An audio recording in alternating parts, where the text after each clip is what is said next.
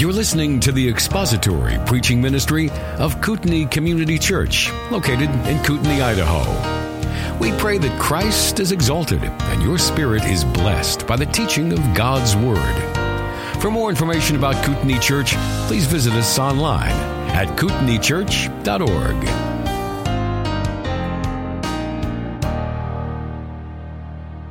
I invite you to take God's Word and open to the book of Proverbs chapter 23. 23rd chapter of the book of Proverbs. It is a great joy, great privilege to be here and address this conference. I thank the Lord for the opportunity. I want to especially thank the makers of the cessationist documentary, David Tim and Les, as well as Pastor Jim Osman for the very kind, very kind and gracious invitation to address you all. It's a unique privilege. I bring you greetings from my home church in the Phoenix, Arizona area called King's Church. Where they are praying for you, for me. I received a question from a friend of mine. He asked, would the cessationist conference be live streamed? And I said, my guess is that uh, you should catch on early and get the live stream early because after the first couple of sessions and the foundation is laid, it will cease.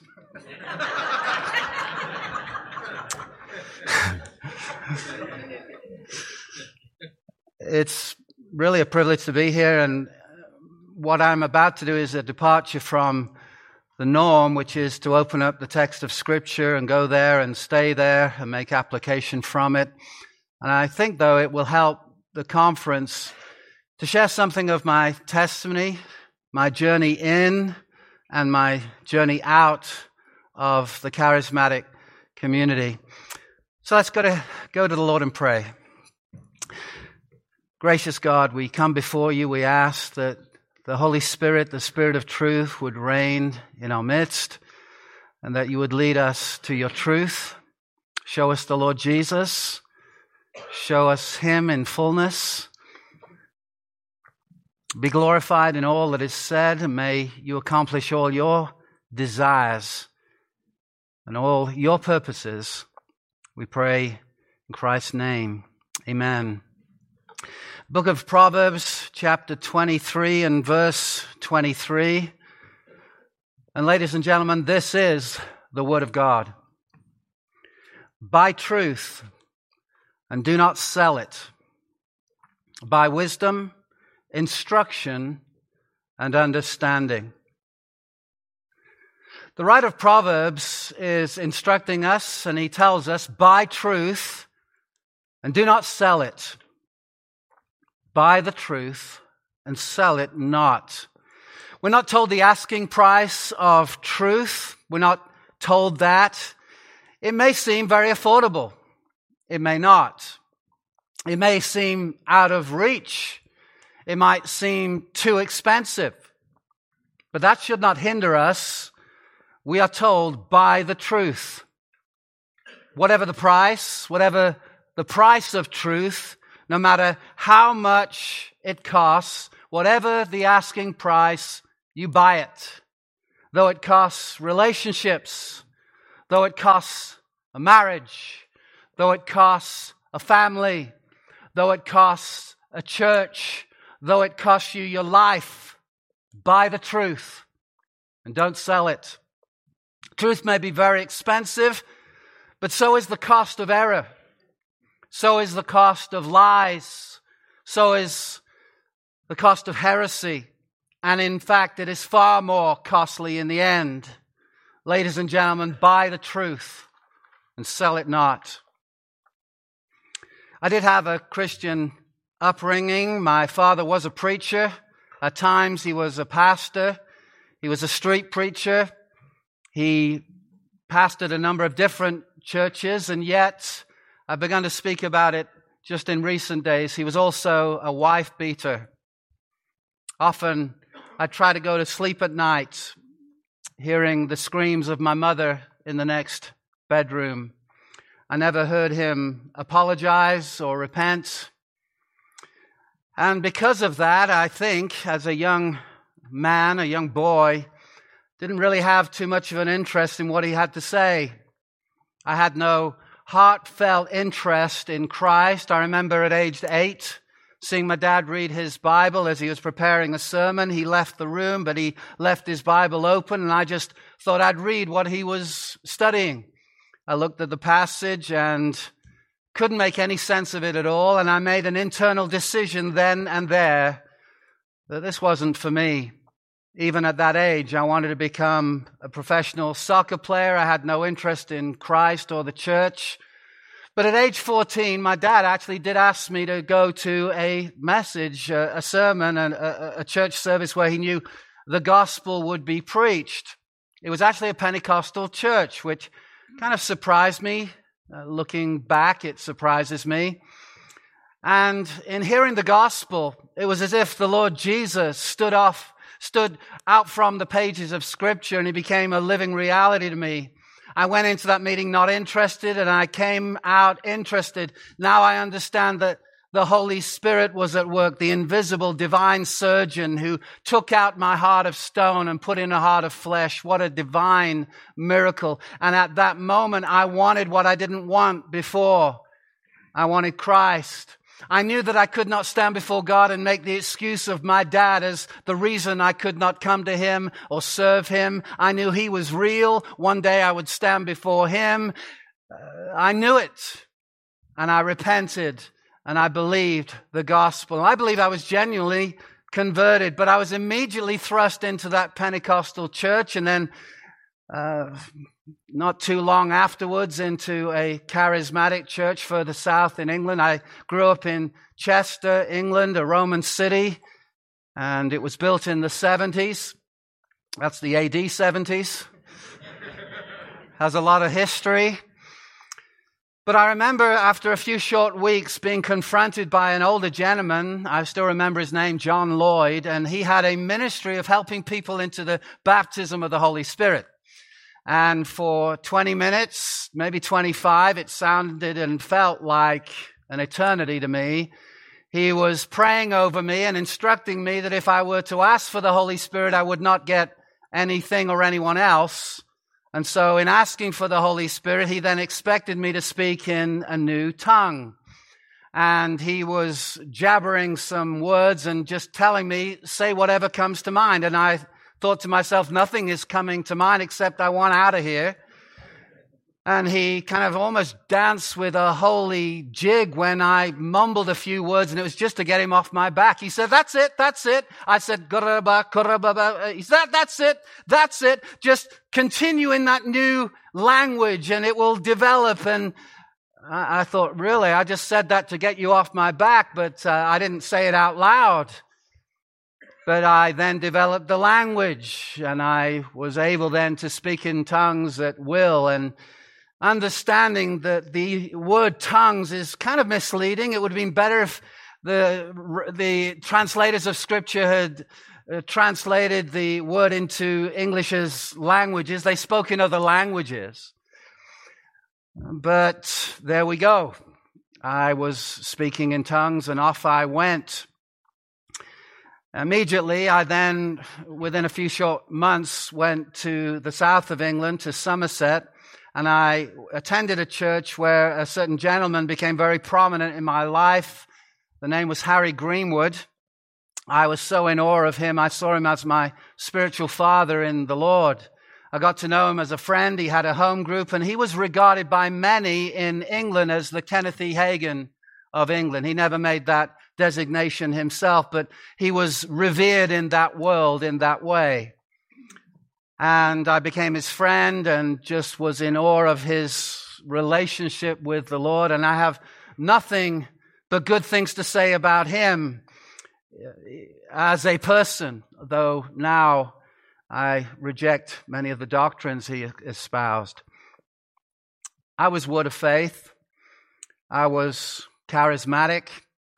I come, in fact, from a family where even outside of my mum and dad, I had an uncle, Kenneth Matthew, who was very prominent as an Elim Pentecostal minister, very prominent. I also had another uncle called Floyd. I had an uncle Ken, and I had an uncle Floyd, Floyd Agar, and he was Smith Wigglesworth's driver. I don't think I've ever told you that, Justin. So even from that quarter, Justin mentioned Smith Wigglesworth last night, and I'm thinking, yeah, he was influential in my extended family. And Floyd had much to say in terms of reverence for Smith Wigglesworth. So all this was part of my heritage. I was word of faith and charismatic. I, I need to say this all word of faith people are charismatic. Not all charismatics are word of faith. And so I spoke in tongues, and uh, even though this was a very lengthy and forced uh, entrance into it, I developed that prayer language, and I thought I had close intimacy with God. Um, the Holy Spirit was helping me understand the Bible, and I was hearing from God between my ears. I was reading the Scripture. I was uh, one of the initial effects of being born again was that before I had no interest in the Bible, now I couldn't get enough. I was spending allowance money to get hold of cassette tapes, which ages me, to hear teachers teach the Word of God. I was told God is speaking to you in your mind. Uh, it comes across as thoughts in your mind, and it sounds like your own thinking because it's a walk of faith now I think, well, how do you t- discern the difference between your own thinking and God speaking? And I don't know if there's a genuine answer for that out there, but it sounds like your own thinking because the Christian walk is a faith walk. Within a few months of being down south in Somerset, England, I was exposed to the ministry of Kenneth E. Hagin and Kenneth Copeland. If you're in the movement, those uh, names are prominent, although uh, Kenneth Copeland is kind of aging and Kenneth Hagin has passed off the scene. But in jargon, we would say Copeland and Hagin, Copenhagen. I immediately, after I was converted, felt a call to the ministry, and at age 16, didn't go the way that uh, most thought I would, which would be to pursue professional soccer in England, football as it's called there. Uh, just a way of instruction. There's a ball that's round and there's feet that's used. Uh, uh just, just a thought. Just, just, just a thought. But it's called soccer here. And I felt called to the ministry. And uh, at, before I was age 20, after going to the Kenneth Copeland Believers convention in Brighton, uh, in, in England. I, w- I was heavy into this.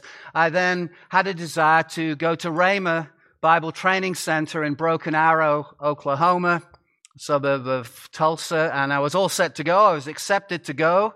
This was thrilling to me, and yet my dad, at the last moment, well, within about three or four weeks, found out that it wasn't residential, that there was no student housing, and so I'd have to get an apartment outside of the complex. And he, in his training, found that the discussions you have outside of the lectures is just, are just as informative as the lectures themselves. And so he pulled the plug on it, and uh, I wasn't able to go to Rhema. My heart sank, and I had to settle in my mind to go to a an Elim Pentecostal Bible college in England. Seminaries here are called Bible colleges and theological colleges over there. And so I enrolled there thinking I was letting the side down, so to speak. Except that all of this was in the hand of God because 80% of the lecturers, believe it or not, in that environment were reformed. At least in their soteriology, their understanding of salvation. They never walked me through why, they never uh, uh, unveiled the beautiful tulip to me. They did not speak in those terms, but I understood they were reformed. They believed in the sovereignty of God. In fact, the dean of the college, who was converted under my uncle Ken's ministry in his very living room, he would speak in tongues in the meeting and go to his home and read John Calvin's Institutes. Put that together. but that was the case. But what it did was it instilled in me an, a reverence, or at least a respect, I'd say, for Reformed Bible teachers. I at least knew they were saved. I at least knew they were in the kingdom of God. They had sound theology in many, many ways, and yet uh, I was embracing what I would now call an over-realized eschatology. Uh, an understanding that what will await us in the future was available to us now. And that's why I would believe and teach the message that God wants you well. I would uh, hound fellow Christians who would not hold that. What is it about by his stripes you were healed you don't understand? Uh, that you've been blessed with every spiritual blessing in heavenly places. Have been blessed. Past tense. You see what I'm doing? I'm over realizing what will take place then and seeing it always as now. Healing and abundance is available now. Healing is always God's will. Well, after graduating, I then became the associate minister of Harry Greenwood. He referred to me as his young Timothy. He was a massive influence and I lived in the same house and traveled the world with him. He would often be speaking at very large churches as well as small and he would ask me to speak for 10 minutes and uh, then he would either correct the mistakes or, or, or leave it alone and preach. He was the main minister, of course, but it was tremendous training. And I was with him for nine months and he was preaching that healing and health is available to all except that he died after nine months of a heart attack at the age of 54 and my world fell in. I had no idea what I would do. I was still in my early 20s. I became a co-elder in a church in a place called Fleet in Hampshire, not too far from London. And my fellow elder was a year and a half, I think, older than me, and I was 22. So work that one out. Elders, 22 and 23, 24. But uh, after a few years, I had a desire to come to the States. One of the countries we had uh, visited while I was with Harry was the United States, and I just had this love for the United States. Uh, we had gone to the United States, to India, to Australia and New Zealand, me as his associate minister, and I'd come back to the United States. A number of churches had asked if I would come. They were hoping I'd improved, but I came anyway. and uh, it was just a, a wonderful a connection I had with the United States. And came out here eventually in 1992 with the purpose of starting a Word of Faith church, which I did, starting from scratch. I couldn't be more involved in the Word of Faith. I was a pastor in it. Within a few months of starting the church in 1993 in Phoenix, I became a TBN host. TBN being the Trinity Broadcasting Network, a Christian uh, organization. And that occurred for about uh, five years. And so I was doing live television shows, and you would have normally three or four guests and musical guests. And Sometimes because it's a nature where they're not always true to their word. The fourth guest wouldn't show up and I was told while a song was going, you're on, preach. You've got 22 minutes. And you just, in a live show, just have to not panic and think, what can I say for 22 minutes? And then you get your Bible out and you go with the flow and you're looking at the timer counting down 19 minutes, 14 minutes, and you realize for the last one and a half minutes you've got to go through this ornate thing of saying that prayer partners are standing by, call the number on the screen, and so you've got to leave time for that. And you, many people would panic, but that was my training in the charismatic realm. We understood be instant, in season and out of season. It really meant be ready no matter what the heck is going on. That's really what, uh, what the case was. Then in 1998, Jan Crouch, I think she was having a bad hair day. she had many of those. Uh, she fired all the hosts. I don't think it was personal to me. She just alerted the station manager in Phoenix. This was a live broadcast twice a week, a Tuesday and a Friday. It was repeated at about midnight on those days. She just alerted the station manager that basically everybody's fired and there was no thank you. It was just, you're fired.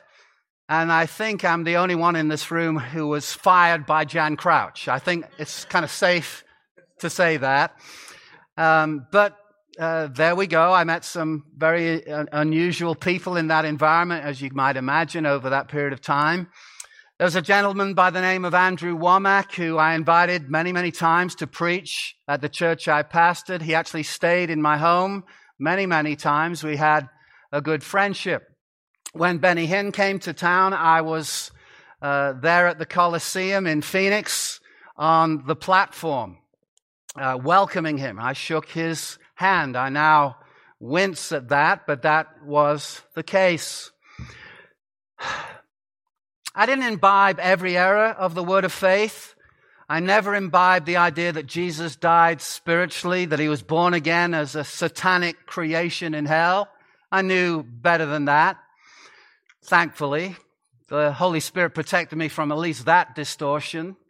I didn't believe in the little God's doctrine.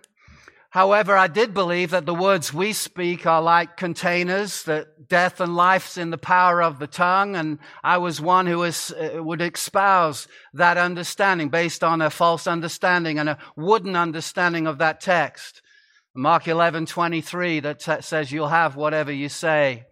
And you think, what is the attraction of that? Well, the attraction was if life wasn't going too well, you can cooperate with the laws of nature out there.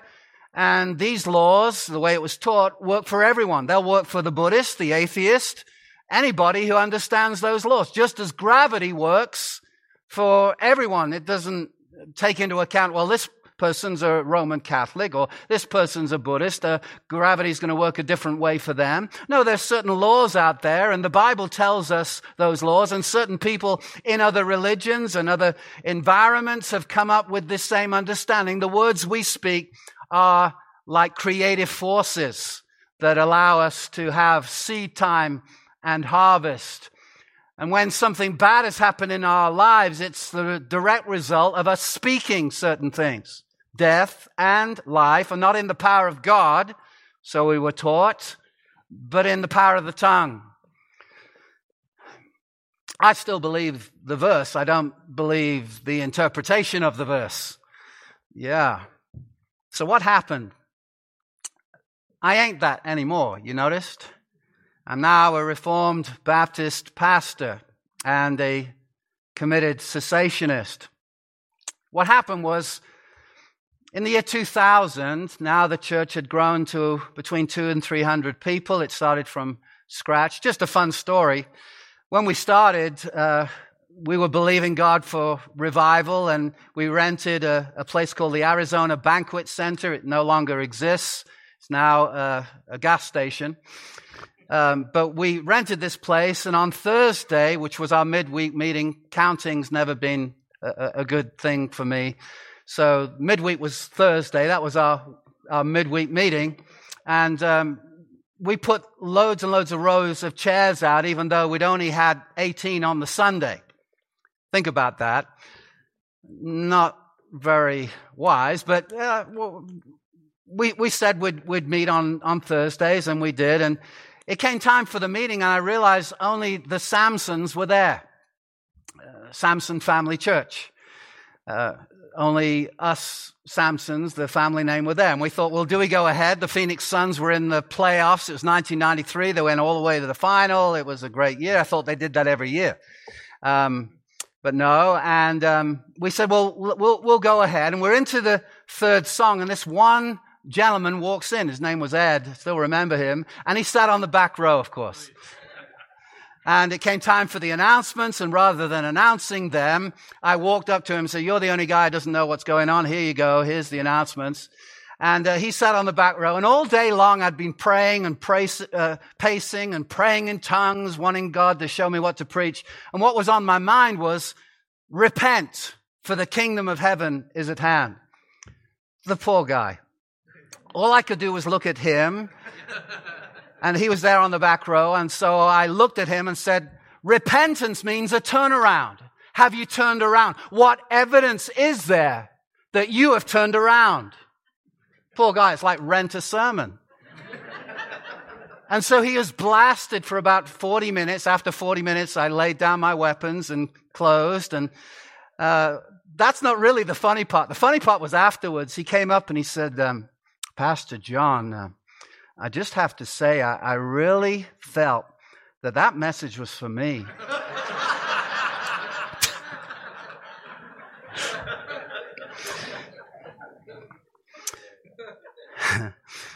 well, in the year 2000, I received a flyer in the mail from Ligonier Ministries about uh, Dr. Sproul, who I'd seen his uh, messages, his uh, VHS messages on the holiness of God, and was impacted by them. I had respect for him, but my heart sank when I saw what he would be teaching when he came my way. He was coming to Scottsdale, Arizona, which was pretty close.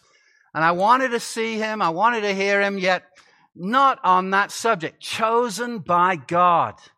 This was the year 2000, and my, thought, my thought was, this is a new millennium. Haven't we got over this? This is an idea way past its sell by date. But here he was flying from Florida to Arizona, which is in European terms like seven or eight nations and languages, to come to Scottsdale to talk about chosen by God. And so I was in two minds whether I'd go. I thought I won't go. I, I will go. I'd like to hear him. And I, there, there was this wrestling going on and another uh, guy was saying he was going to go. And within two hours of the meeting, he called to say he wasn't going and thought, oh, well, I'm not sure if I really want to go. I ended up going. But I sat on the back row because I thought the moment Dr. Sproul, as much as I might respect him, the moment he starts talking about theologians and dead guys, I'm out of here. If he can't show me what he's saying in the scriptures, I'm not interested. I wanted to hear scripture say what he's saying, or else I'm out of here. I didn't want to disrupt the meeting. And so I sat on the, the back row for that reason. And he went to the scripture. He didn't go to the theologians. He didn't need to. He went to Ephesians. He went to John's Gospel, chapter 6, and I remember it very, very well. But what brought me back, this was a Friday night and a Saturday morning meeting. What brought me back on the Saturday was he said, We're going to have a question and answer session. And I thought, Really? Wow, that's when your wheels are going to fall off. All we need is just a couple of good scriptures that would negate all you're saying. I see what you're saying, but I've got my scriptures. I've got my scriptures. John 3:16, 2 Peter 3:9. Well, I attended the question and answer, and uh, as the session was about to start, Dr. Sproul came out all jovial, and I thought, we're going to wipe the smile off your face. and uh, he said, What's the first question? Then he said, No, no, no, wait. I, I think I can prophesy what the first question will be. It's either going to be John 3:16 or 2 Peter 3:9. and I'm thinking, yeah, and the the host said, "How did you know that?" Because I've taught this, I know what comes up. And what he did then was go to those scriptures. And I thought, what's the point of going to these scriptures? We know it. Every Christian can quote this in their sleep. Punch them at two in the morning. They still know what John 3.16 says. What are you going to show us? That's all in my head. He went to the text, and in two minutes, he exposed my traditions. He said, This is what we read into the text often, but if you notice, it doesn't actually say this, it says that. It says that all the believing ones will not have this result, but that result. They'll have eternal life and not perish. It does not say who will believe. It does not say who can believe. That's something we read into the text. And if you could have had a camera on me, you'd have seen me go as white as white can be because all the blood was draining from my face because I realized I was in trouble. He exposed my tradition. He did that also with 2 Peter chapter 3 verse 9. God is not willing that any should perish, but all should come to repentance. And I, uh, write about this in my, my first book, 12 What Abouts. If it, divine election is true, what about this? What about that? What about this scripture? He exposed my tradition. I was not converted to his way of thinking on the spot. In fact, what I did because I thought I owe it to myself to know the truth about this, I ordered everything I could on my credit card of Dr. Sproul's material on this subject, and for six to nine months, I studied this. And to my great surprise, I came out believing he was absolutely right and I was absolutely wrong. And that I had not only believed, but had taught error. But Proverbs 23, verse 23, rang in my ears Buy truth and do not sell it. After nine months of study, I became reformed in my soteriology. Soter is the Greek word for to save. So everyone has a doctrine of salvation. Even if you don't believe in salvation, that is your doctrine of salvation. I want to be informed by the scripture to know is, what is the, the biblical doctrine of salvation. And if I now look back, Dr. Sproul flew out from Florida, came to Arizona, and threw a large rock into my theological pond. He went back to Florida, and the ripple effects were taking place day after day after day. And I asked myself, once I was understanding he was right, what else could I be wrong about? People I'd been listening to, they'd been reformed at the Bible college, but not not what I wanted to be. I didn't get into this. Perhaps you didn't get into your Christian life to be one thing other than uh, a follower of Jesus. But I found that Jesus had taught these same doctrines that some of the greats in church history who had overturned nations under the power of God had believed. So I was now reformed in my understanding of salvation, yet I was still not wanting to drop the charismatic emphasis. And so I described myself as reformed and charismatic. I didn't want to grieve the Holy Spirit. You see, I didn't want to think that I was grieving what the Holy Spirit was wanting to do in my life. A phrase I came up with, which I understand now is not original to me, was don't throw the baby out with the bathwater. It's not that long ago, Phil Johnson came out with a message on YouTube. You can find it called, Is There a Baby in the Charismatic Bathwater? And he said, There's, a, there's no baby at all. I'd encourage you to watch that. Summoning, summoning up, how did I come out? Two things helped bring me out hermeneutics. Now, he's not a German soccer player, though he, he it sounds like he is. Oh, hermeneutics. Yeah, didn't he score against Hungary? No, no, that's not him.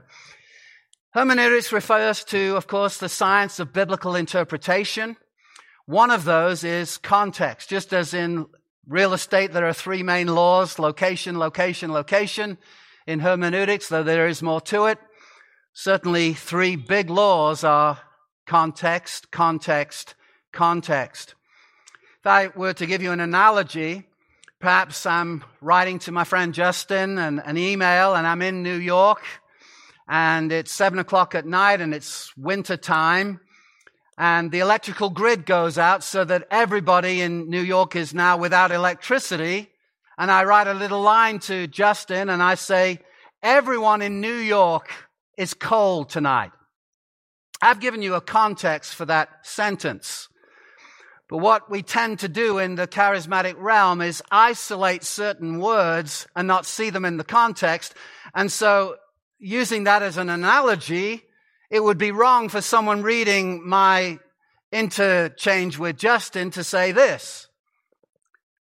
John Samson says, Everybody in New York is cold. They don't like, uh, like outsiders. They hate visitors. Don't go there. They're unfriendly. Look at the text. Look at the email exchange. Everyone in New York is cold. But because of context, you realize that's to be rejected as a true interpretation because I was not speaking about warmth and empathy, but about physical temperature and warmth. And everyone in New York is cold because there's no heating available. So it is in the realm of the charismatic sector. Over time, I realized that seeing verses in their context meant many of the doctrines I believed and espoused had to go away. They were not supported by the biblical text. When it comes to 1 Corinthians 13, the tongues of men and of angels, if there's not a, a, a, speaking forth of the languages of men, it must be this angelic thing. But if you actually read 1 Corinthians 13, Paul is expressing hyperbole. Thing after thing after thing in that context points us to that conclusion. So hermeneutics was big. For anyone in deception, which we all tend to be prone towards, and it's only the Holy Spirit who keeps us from deception or brings us out of it. Left to ourselves, we are blind to the things of God. Those things uh, are fuzzy to us, but the Holy Spirit, the Spirit of truth, will guide us into the truth of His Word. And it's the Holy Spirit who gives us a thirst and a desire to know the truth. And I would say now to my charismatic friends, I've had many conversations and they quote a passage to me and they quote a verse to me and I say, could you take two minutes with me and look at that verse in, the, in its context? And the answer is no, I don't need to. So now I look back and think the desire to study this, the desire to study the scripture, that's the Holy Spirit at work. I can't even take credit for that. God gave me a desire for truth. That's why I came out. Even that desire was Holy Spirit born. Second recognition helping me come out was a doctrine called sola scriptura, which states that the Bible alone is the Word of God. The, the Bible is not only necessary, but it's sufficient as the Word of God. Ladies and gentlemen, Scripture is enough. It fully equips the man of God for every task of ministry. And that's what the Holy Spirit has breathed out to let us know in 2 Timothy 3, 16 and 17. Paul in saying goodbye in a letter form to his son in the faith says, I'm going off the scene. But scripture is all you need. It equips you for the counseling you do, the evangelism that do, you do, the uh, equipping of the saints for the work of the ministry. Whatever the task of ministry is, the word of God not only equips you, it fully equips you for everything you're going to face. I'm not leaving you with Big Pete's email address if you have some issues. I'm not giving you his uh, residence address. You don't need Peter, you need Scripture. Scripture alone is all you need, Timothy. And as a herald of the King, preach the word in season and out of season. That's the very next chapter. And then he says, I'm being poured out like a drink offering. I'm about to depart, but I'm leaving you with the most important message. Scripture's enough. The Holy Spirit inspired Bible tells me that Scripture is enough. That's it. The Bible alone has the authority to bind the conscience. Luther at the Diet of Worms in 1521, when he was going to be sentenced to death probably, and he knew it, came out with that immortal speech. Unless I am convinced by sacred scripture or by evident reason, I will not, I cannot, I cannot and I will not recant of anything. For my conscience is held captive by the word of God, and to act against conscience is neither right nor safe. Here I stand. I can do no other. God help me. Hier stehe ich. Ich kann nichts anders. Gott helfe me in German. God helfe mir. And an understanding that scripture alone has the authority to bind the conscience. When I realized that, I realized this. Nothing that had ever taken place between my ears rises to the level that it can bind the human conscience. Nothing. I cannot say, I have this word that I believe is from God and it is binding upon you now as you hear it. But I can say that about scripture. When God speaks, he speaks with all his authority. It's not like you he, he turns the volume down and the, the power down. And on a particular Tuesday, he's functioning at 70% capacity. When God speaks, God speaks.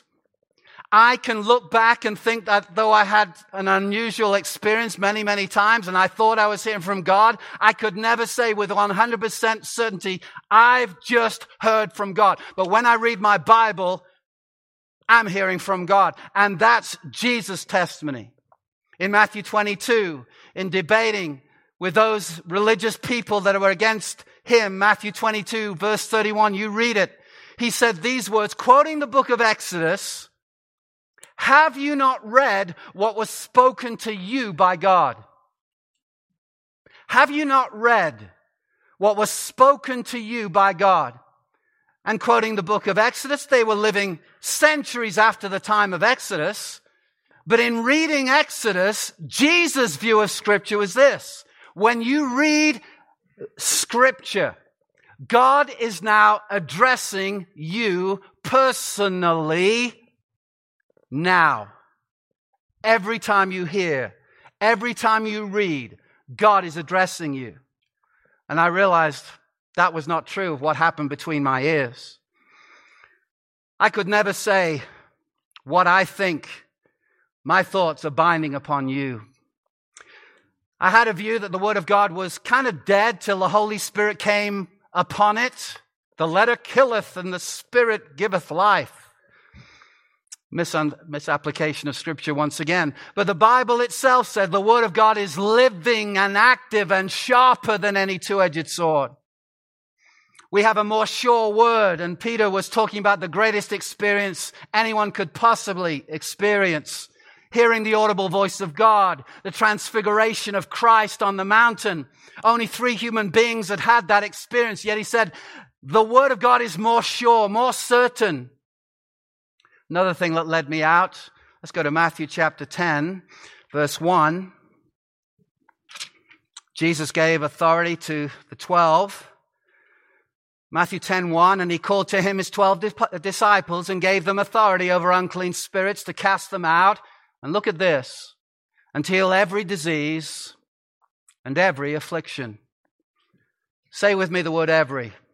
Every. Every disease and every affliction. Christ sets no limitation on his apostles. He didn't say, heal them if the condition isn't too severe no limits, every affliction. I can say after a couple of decades in the Word of Faith and the charismatic scepter, I never saw that. Mentally disabled, mentally handicapped people healed. Jesus said every. No, never saw it. Severe, physically disabled and handicapped people Never saw them healed. And ladies and gentlemen, I never saw it happen, and it isn't happening. Charismatics, you need to be honest. It's not happening. If there was even one case of a severely mentally disabled person healed in a charismatic meeting, it would be national news.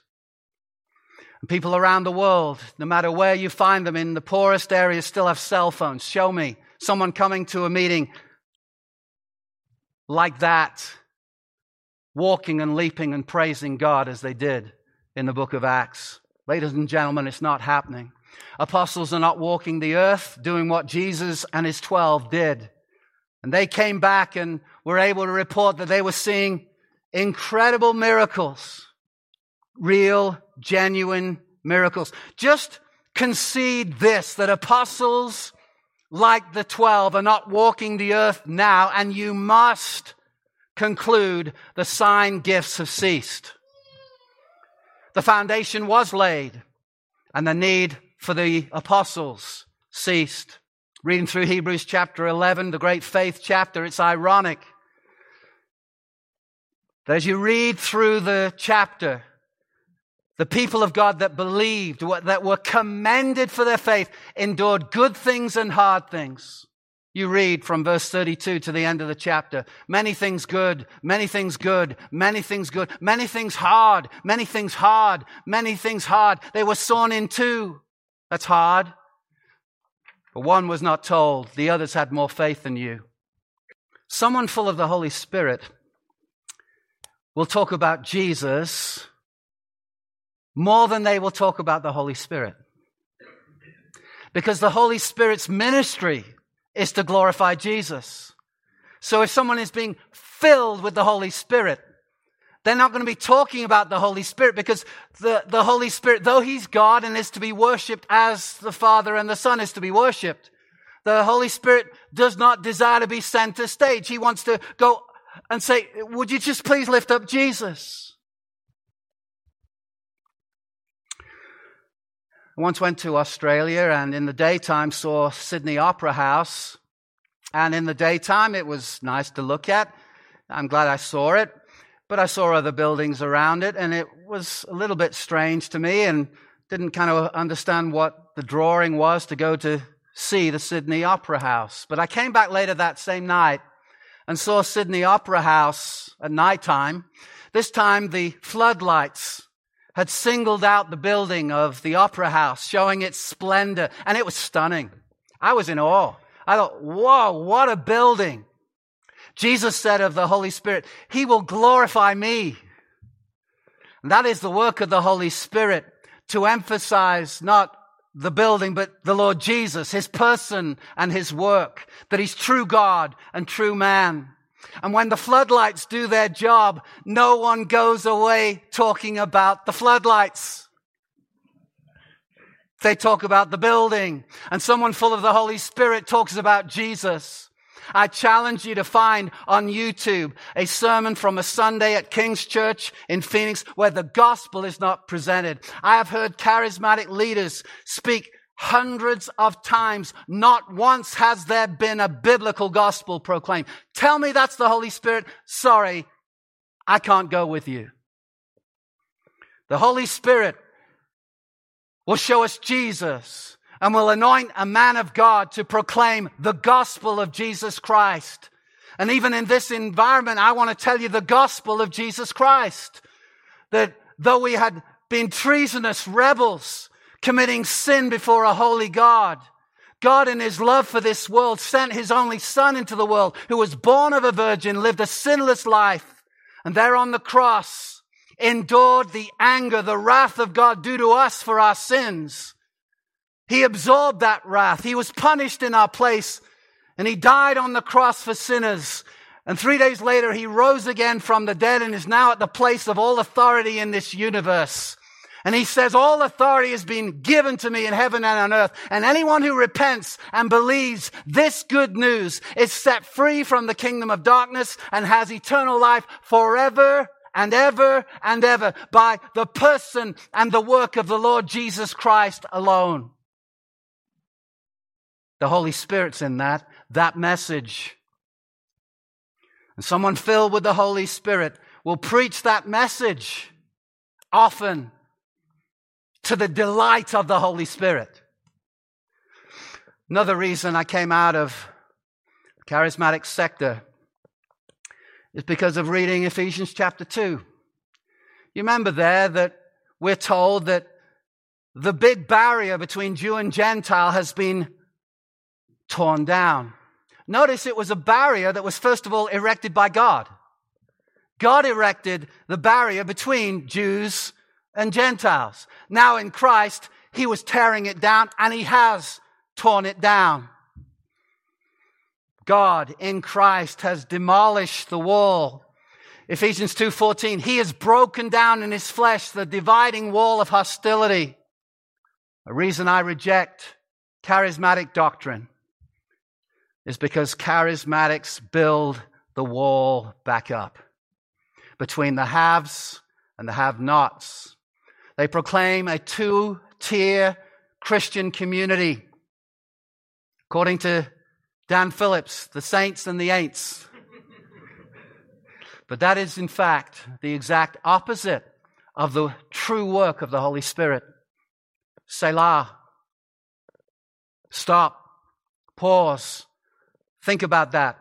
Meditate and ponder. I've lost friends. I've lost a number of things because I've come out of that. But I thank God for the deliverance. I thank God that I'm seeing in Scripture the truth of His Word and that I know when I'm hearing from God, when I'm reading my Bible, that it equips me for finding the will of God. It is sufficient for guidance. It is sufficient for counseling. It is sufficient for every need of life and ministry. And it's the Holy Spirit who has affirmed that to me in His Word. Set free from trying to find the breadcrumbs of what is God leading me to. Uh, did I catch everything He's trying to tell me? Uh, uh, I, am on channel 32 watching and I'm thinking, I'm seeing something about Seattle coffee. Is God calling me to Seattle?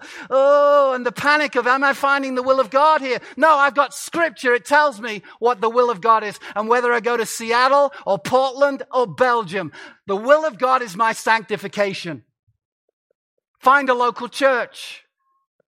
Read your Bible. Love God and love people. And you're in the will of God. I reject that which I was raised in because the Holy Spirit, the Spirit of truth, though I still have a long way to go, I have not arrived, but I thank God I've left. May He uh, always lead us into His truth. Thank you for listening to the latest podcast from Kootenai Church. If you'd like to learn more about Kootenai Church or to donate to our church ministry, you can do so online by visiting kootenaichurch.org. We hope you enjoyed this podcast and pray you'll join us again next time. Once again, thank you for listening.